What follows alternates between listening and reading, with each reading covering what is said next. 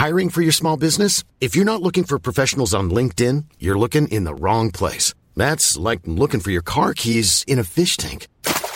LinkedIn helps you hire professionals you can't find anywhere else, even those who aren't actively searching for a new job but might be open to the perfect role. In a given month, over 70% of LinkedIn users don't even visit other leading job sites. So start looking in the right place. With LinkedIn, you can hire professionals like a professional. Post your free job on linkedin.com/people today.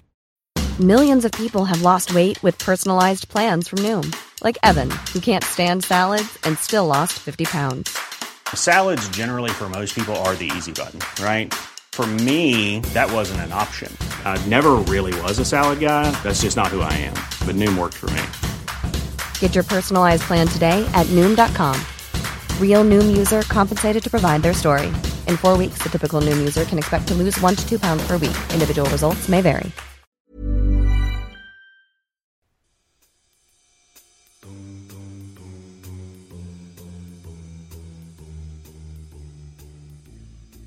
Hello and welcome back to the Prospect Podcast, where we speak to the brightest minds and talk about the ideas that matter in politics, arts and society. I'm Ellen Halliday, Deputy Editor at Prospect, and today we'll be tackling an important question. Would the German health insurance model fix the NHS?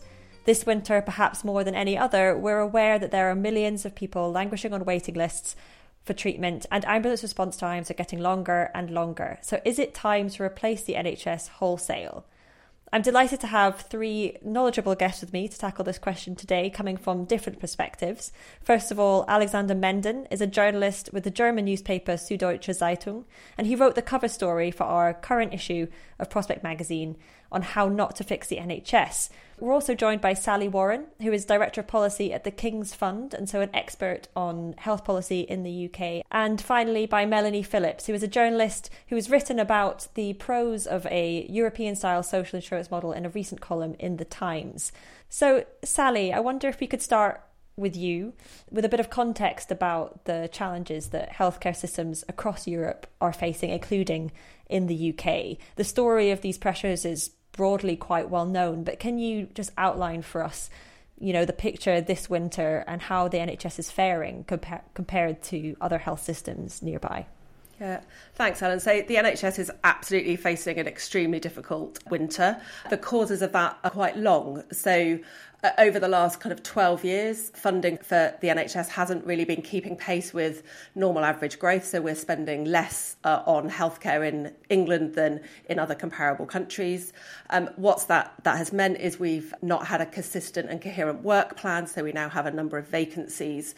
And you could start to see from about 2014 onwards, NHS performance start to decline, some of the waiting standards no longer being met from the mid-2010s. So performance challenges before COVID happened. Then the pandemic hits. That obviously causes a real acute pressure right across healthcare systems across the world. And that has then meant those performance challenges, the elective waiting lists are kind of escalating. So we now have more than 7 million people waiting in England, for example. As you said, we have ambulance waiting times now at 48 minutes when the response time should be 18 minutes. So real pressures. But it is important to say it's not just the NHS in the UK that's under pressure. Healthcare systems right across the world are dealing with a combination of issues, which is around an ageing population, around the increase in costs of innovation and drug innovation in healthcare services, and also struggling with workforce, where actually the World Health Organization is predicting global shortages of a number of healthcare specialist staff as well. So we're not unique, but we are feeling a particular pressure this winter. Yeah, thanks so much, Sally. And Alexander, so you left the UK and I think, was it 2018? After living here for around 15 years, and you have a relationship with both the NHS and the German healthcare system, but you became very fond of the NHS whilst you were here. Can you tell us a bit about what the national health system in the UK means for you, what you think it should be, and how you feel about it now when you look at it from your position in Germany? Well, the fondness stems from the fact that my wife had most of her specialty training in the NHS. So it's not so much from a patient's point of view, although my experience as a patient was overall very positive as well. There are exceptions, but there would have been exceptions in any system, I suppose. But it's mainly because my wife, when she ended her sort of basic training and after a period working abroad, decided to go to Britain rather than returning immediately to the German system to continue her training in London. And she sort of worked her way up in various North London trusts to become a consultant, a paediatric consultant.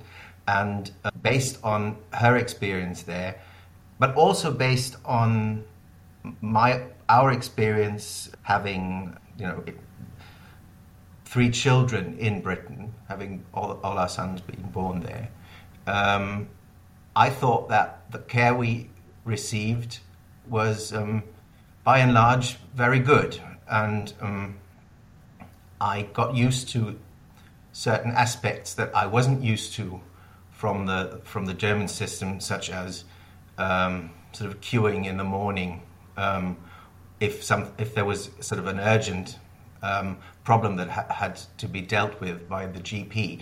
I didn't ring, which I would do here. I would never sort of walk up to the surgery.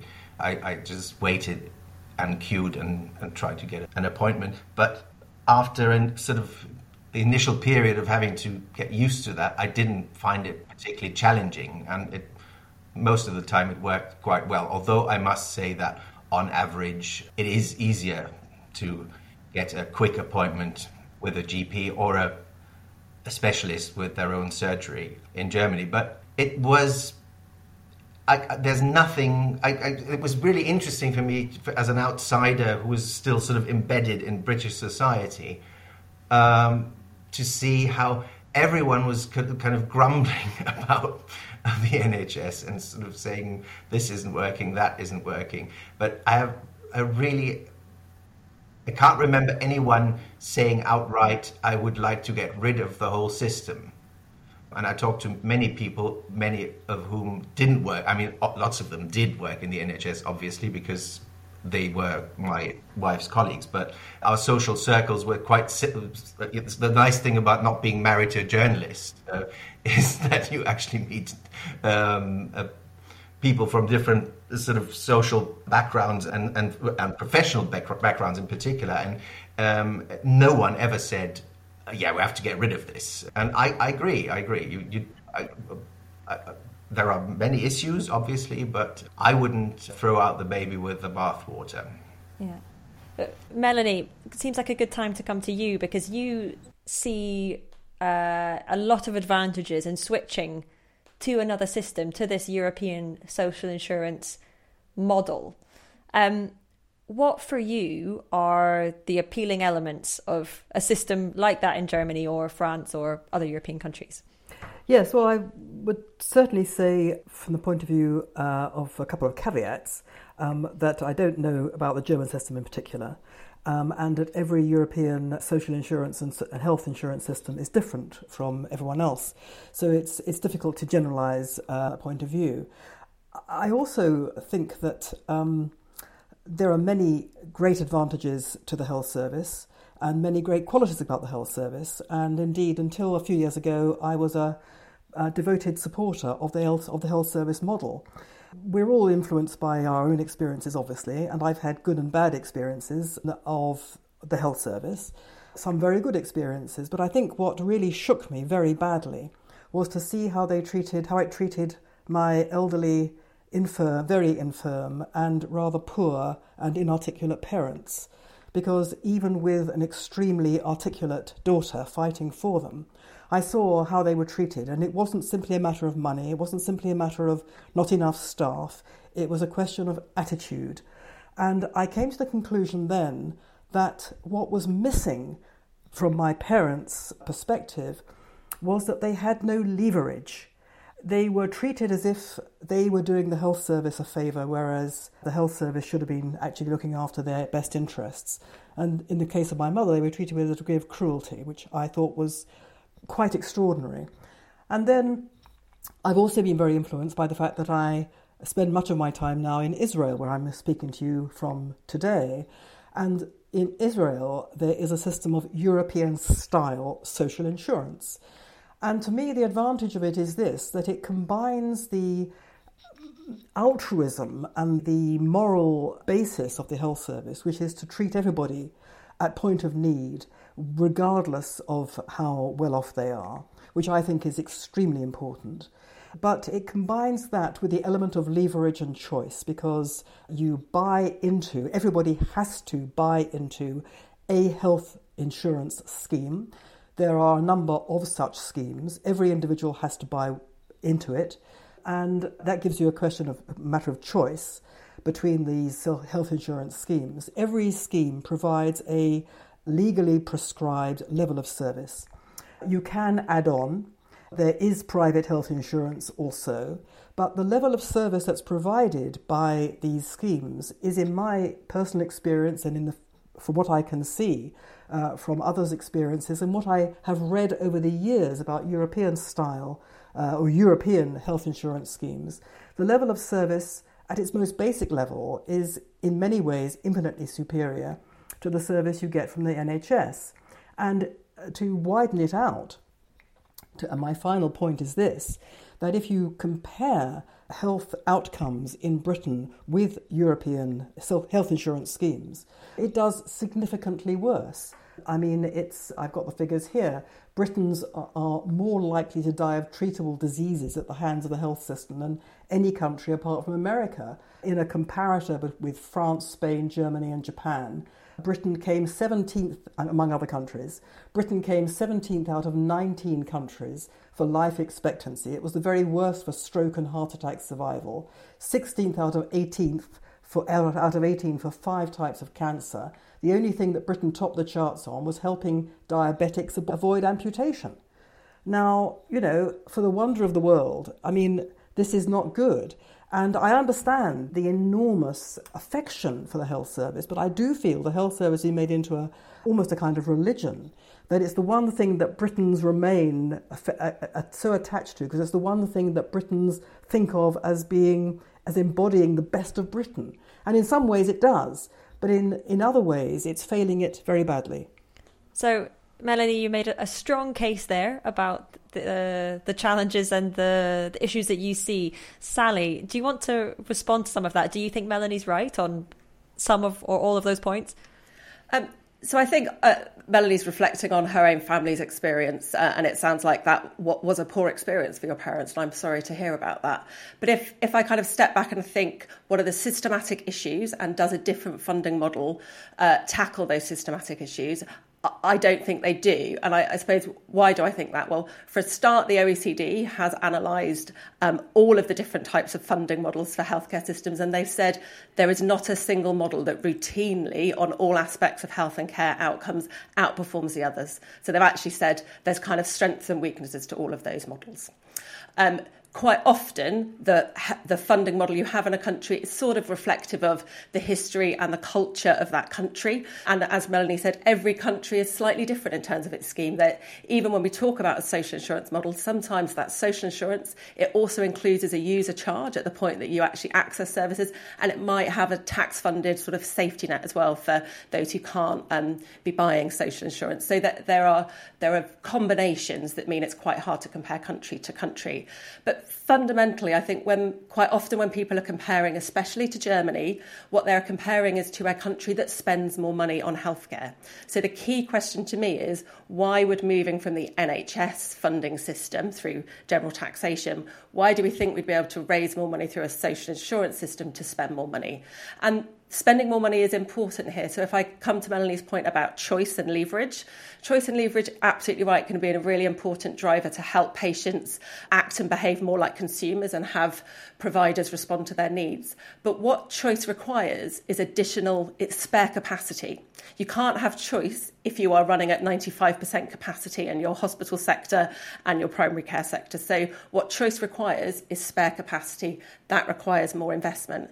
So I think the question for me is, how can you improve the NHS? How can you have a dialogue which is about how do we not have a boom and bust model of investing in the NHS? Think about how you invest over the medium term to make sure we have got that capacity.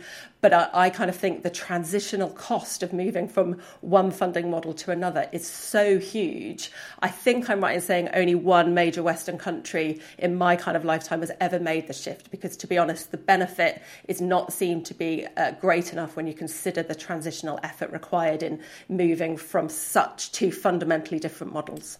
Which country is that, out of interest, that's made that shift? I believe it's Canada, but I think I was only about 3 months old when it happened, so don't be asking me to talk about what the experience was. I was a bit too young. Yeah, okay. I mean, on that kind of investment and spending point, could you give us a sense of kind of the difference in spend between, say, Germany and the UK?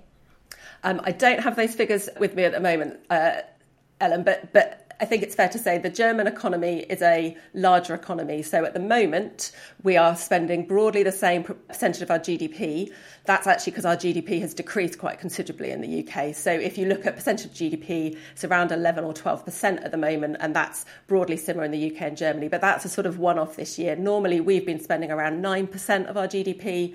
Germany's been on 11%. So that is a considerable different level of investment over a long period of time. That's meant Germany can invest more in capacity and capability in things like diagnostics industries, in having the capital investment you need in your healthcare system. So over time, that kind of difference in investment year on year really can shift the capacity and capability you have in your healthcare service to meet demographic need, to also provide choice.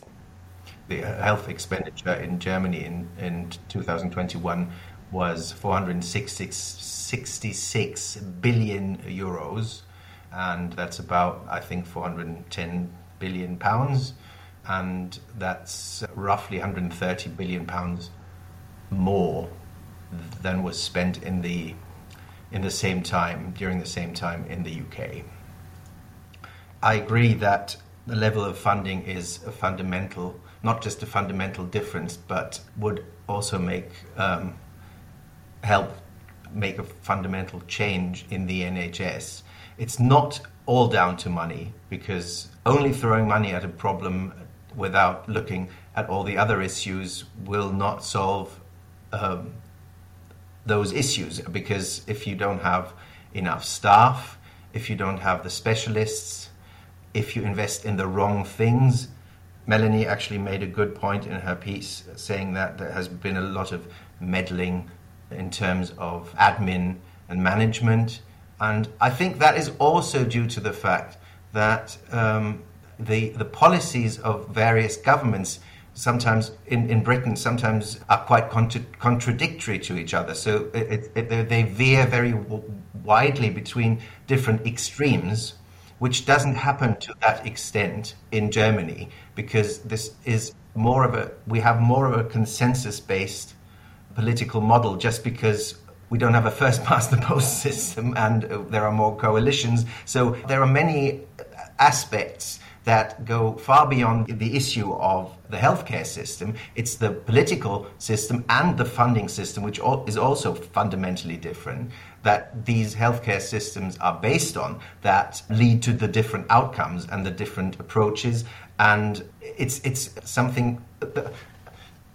There are always pros and cons to everything, but what I find tricky, and something I would approach with caution, is the idea of replacing something that's been in place for such a long time and transplanting something that is essentially alien and has no tradition in any given country, and expecting that to solve the problem.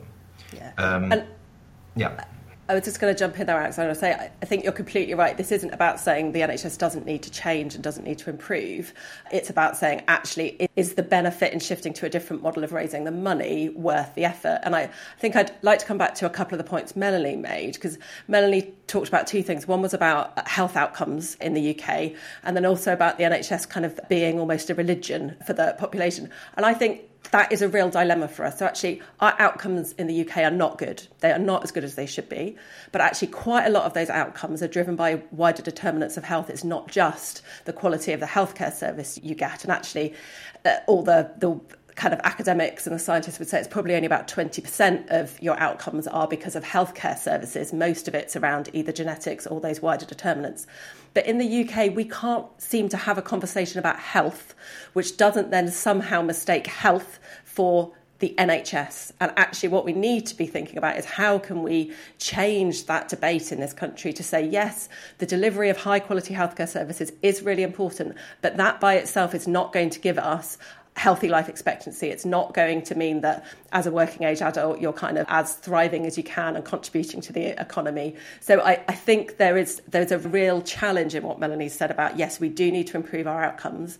That does require us to be able to have a more mature debate about what is health, and health isn't just healthcare or just the NHS. Mm-hmm.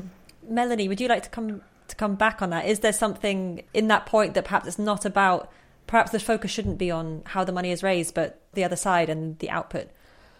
Well, I think some very good points have been made, which I agree with. The dangers and difficulties of a change of the kind that I'm proposing are indeed enormous. I fully accept that.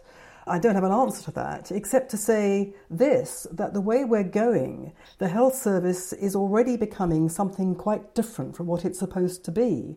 Increasingly, people are being expected to pay.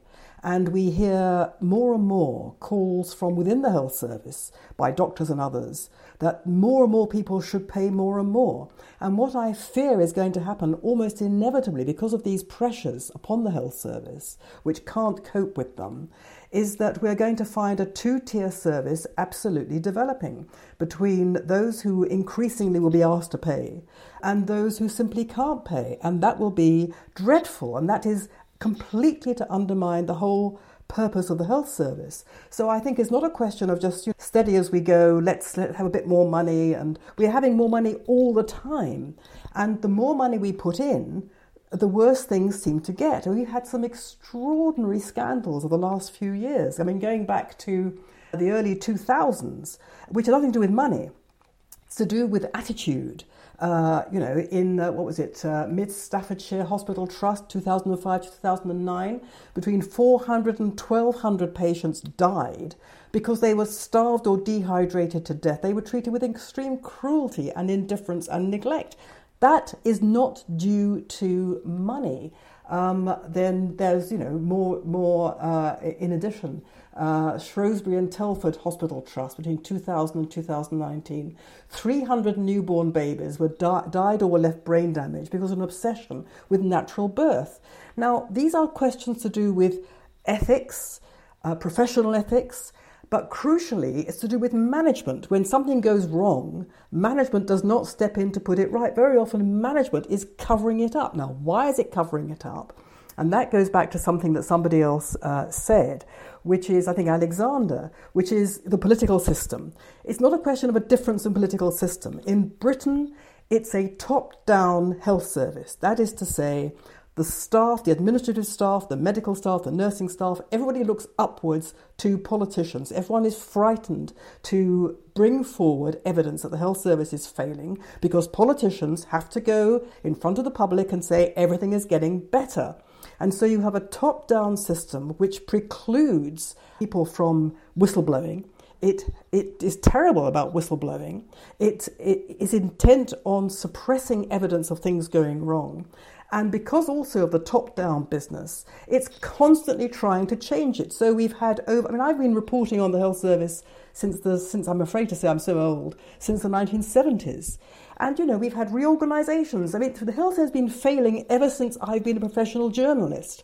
And in order to stop it failing, there have been major reorganisations, more centralisation, less centralisation, more centralisation, less. I mean, it's madness. And it doesn't work because the fundamental model, I think, is actually the problem. And so, sure, there is no one system that is perfect, and for sure every system in the world is undergoing similar strains from ageing populations, the pressure of new technologies and all the rest of it. There is no perfect, But I just think that the current situation in the health service is unsustainable from the moral and the financial and the political point of view. Can I just come in there? Because I agree, there were some terrible scandals. There were terrible scandals in terms of child protection in Britain in particular, but which is an area that my wife worked in quite a lot. But you have to, it's a bit more complicated than that, because you have to keep in mind that any of those problems could pop up in any other system as well. And managements would always try to cover them up, yeah? Which is, in fact, happened in Germany as well, with nurses killing patients and stuff and going unnoticed or unreported for ages. So, the thing with the top-down system, I agree that the NHS, like everything in the UK, is a very centralised system. Everything is geared towards having sort of one hub, and everyone else is looking towards that hub, which is usually London or Westminster, to sort of give them their orders, as it were. But within the NHS, I can safely say hierarchies are much more permeable, I think is the word, and that consultants, for example, in Britain are much more feel that it's part of their job to train junior doctors. It's much more so than is the case in this country, for example. So hierarchies here are much, much more rigid in a way, and the problems with funding are different, obviously, because it's less centralized. It's hugely more complicated, but they're still in place. So, the topic we're talking about here is, the idea that was the springboard for all of this was whether one should replace the NHS with a social security system, and the idea of replacing it with such a system, it is basically the root of that idea is it can't remain as it is. So let's replace it with this other thing that seems to be working well. But you really, really have to look at all the problems that system also entails, because you would be importing a lot of flaws as well as the good things. Yeah. I think it's so complex that it's like Jenga in a way. You pull out one little block and it will all collapse, or it might at least. Yeah. Sally, for you, coming back to the sort of orienting question of this conversation, is it time to replace the NHS with this kind of system? What's your sort of summarised opinion? And if it's not the social insurance model, then what is it that the NHS needs to tackle some of those issues that Melanie's raised? Yeah, thanks, Ellen. It's a big question, isn't it? Yeah, so I think it's fine. So my overall view would be it's not the time to move from a tax-funded National Health Service to a European-style social insurance model. I say it's not the right thing to do because it's not clear to me that a new model of raising the funding fundamentally addresses the challenges and problems we have in the NHS. And I think there's been really strong articulation through our conversation about what some of those problems are, top-down, culture, etc. So I'm absolutely not saying that the NHS doesn't need to change, but I don't think that changing how you raise the funding works. Where I think it would be really interesting is to understand how could you bring some of the benefits of social insurance models into the NHS more. So social insurance models often are able to provide more certainty in the medium to long term about spending, because quite often the kind of money raised is separate from the rest of the tax revenue, so you can kind of see what your pathway to investment is. That could prevent a kind of boom bust investment cycle we've tended to have. So is there a way for us to engage with that in a different way? Is there also, because businesses are contributing in Germany and other countries for the social insurance model, which might make them think much more about the health and well-being of their employees? So actually, is there something there that we can think about? How can we get employers to be really thinking about how can they support their employees to be as healthy as possible? Because we do know the health of the workforce is one of the biggest barriers to growth. So improving the health is one of the biggest enablers to growth in the country for individual businesses and for UK PLC as a whole. So I absolutely think there are things we can learn, but how can we have that public dialogue where we start to say, how can we think about health rather than just healthcare systems? How can we think about medium and long-term planning rather than a kind of a year-to-year kind of hand-to-mouth existence for the NHS? But I don't see any evidence that would suggest the benefit of a social insurance model is worth the cost of making that shift. Thanks so much, Sally. So I mean, one of the reasons why it's so brilliant to bring all of you together today, especially Melanie and Alexander, you've come at this with a different perspective, but I'd love to know, just to kind of round off, has this conversation raised new questions for you about what the solution would be, or brought you any closer to the position of each other? Melanie, do you want to go first? It's reinforced the questions I already have, and it's made me think, yeah, these are really difficult questions and I really don't have an answer to them. And particularly, as Sally has said, the sheer size, scale and awfulness of such a change. I hear that, and as I say, I don't really have an answer to that. But I come back to what I was saying earlier, and before I come back to what I was saying earlier, her point about spatchcocking, as it were, the sort of advantages of a social insurance system onto the health service. Again, I've seen this attempt to mend the health service by taking a bit of what was then considered to be the advantages of the private health system. This is Mrs. Thatcher onwards. Let's bring in the advantages of choice and leverage through privatisation, basically. And so the private model was spatchcocked onto the health service. Absolute disaster. Made it infinitely worse. I don't think you can take one system and put it together with the other. And again, health, not healthcare, absolutely. But, this argument, this point has been raised n times before, that what we need to do is to emphasise, health prevention and health, and healthcare is not synonymous with health. Yeah, we've all been there. We've all said that. Not much has happened. Some things have happened. Not much has happened. But it's not the point. I come back to my original point.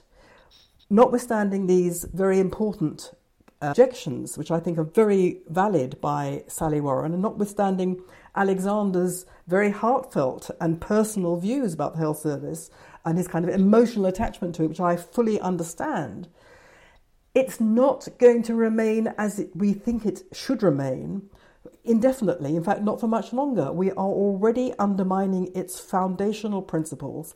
And if we don't do anything fundamental, then we are going to end up with a two-tier system. My final point is this, that, okay, we can't imagine such an immense change, and it would be the most astonishing change. On the other hand, when the health service was introduced, we'd never seen anything like it, ever. It was completely un-British. It was state-controlled medicine. We never had it. We had, voluntary stuff. And okay, it's not the same scale, and it's much easier to start something, as it were, from nothing, rather than undo something that's already in existence, and especially something as big as the health service. But if we carry on as we are, we're not going to have a health service of the kind that we are so attached to and that we think should exist.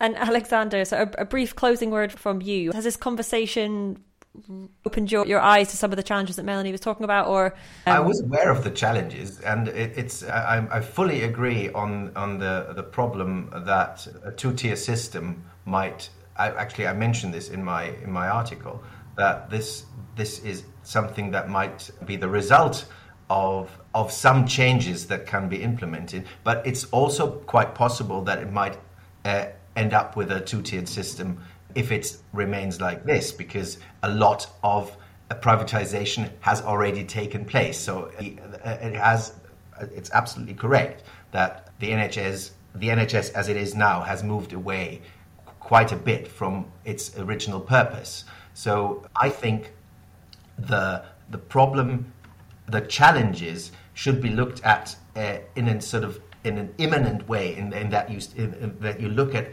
what the changes could be within the system as it is. And I think the challenges are massive there, obviously, but they are massive in any system. And you should, and I remain convinced that replacing it wouldn't do the trick, but it has to be changed from within and on a large scale. I absolutely agree with that. Ellen, can I just jump in for just a second on privatisation in the NHS, just because I think it's important to put this into context. So the first thing to say is, since the very first day of the NHS, we have used private businesses to deliver NHS services. General practitioners were never nationalised as part of the NHS. So we've always had a model that mixed state provision with contracting with private businesses. That has increased since 1948, but we're talking around about 7% of the budget. It hasn't been a very big increase. I know a lot of people were concerned that the 2012 Act was going to lead to a really big increase. It led to a big increase in the number of contracts, but they were really small contracts in comparison to the business that the NHS does. So it's stabilised at around about 7% for the last 8 or 9 years. So we're not seeing a big growth in the use of the private sector in delivering NHS services, and it has always been part of the overall model. Well, I have absolutely no doubt that we could continue this conversation much, much further, but we are going to have to call it a day for now. However, hopefully we can return to this again in the pages of Prospect, potentially on this podcast, because there's a lot more to discuss. So it just leaves it to me to say thank you so much, Melanie, Alexander and Sally, for joining us and helping us understand the questions and challenges a little bit better, even if we don't have the answers yet on how to solve them. And if you enjoyed listening to this podcast, then do grab a copy of our new issue of Prospect Magazine, the winter special featuring Joanna Lumley, writing by Raphael Baer, and of course, Alexander's piece on the NHS and the German social insurance model is out now. And while you're here, why not subscribe to something slightly different? Prospect Lives is a monthly series of audio diary entries from our family of 7 writers, including Sheila Hancock, Alice Goodman and Mike Brearley. It is honestly a joy. Sometimes it will make you laugh, sometimes it will make you cry, but it will definitely give you a snapshot of the lives of people who live a little bit differently to you. Just search for Prospect Lives wherever you get your podcasts, or click on the link in the show notes of this episode. Goodbye, and listen out for the next episode of the Prospect Podcast next week.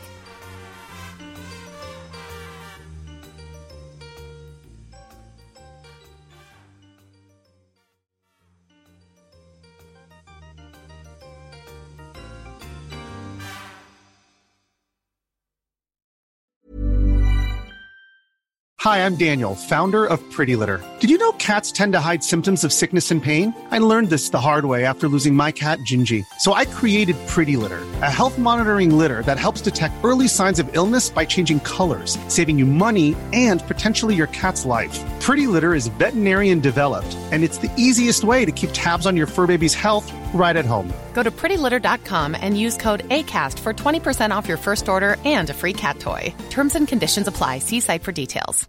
When you make decisions for your company, you look for the no-brainers. And if you have a lot of mailing to do, Stamps.com is the ultimate no-brainer. It streamlines your processes to make your business more efficient, which makes you less busy. Mail checks, invoices, legal documents, and everything you need to keep your business running with Stamps.com.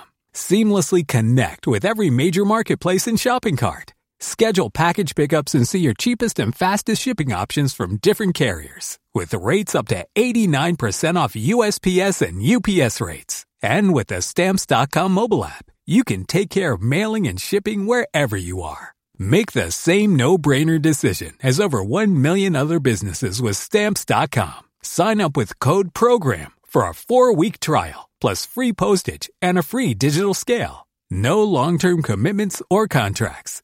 That's Stamps.com. Code PROGRAM.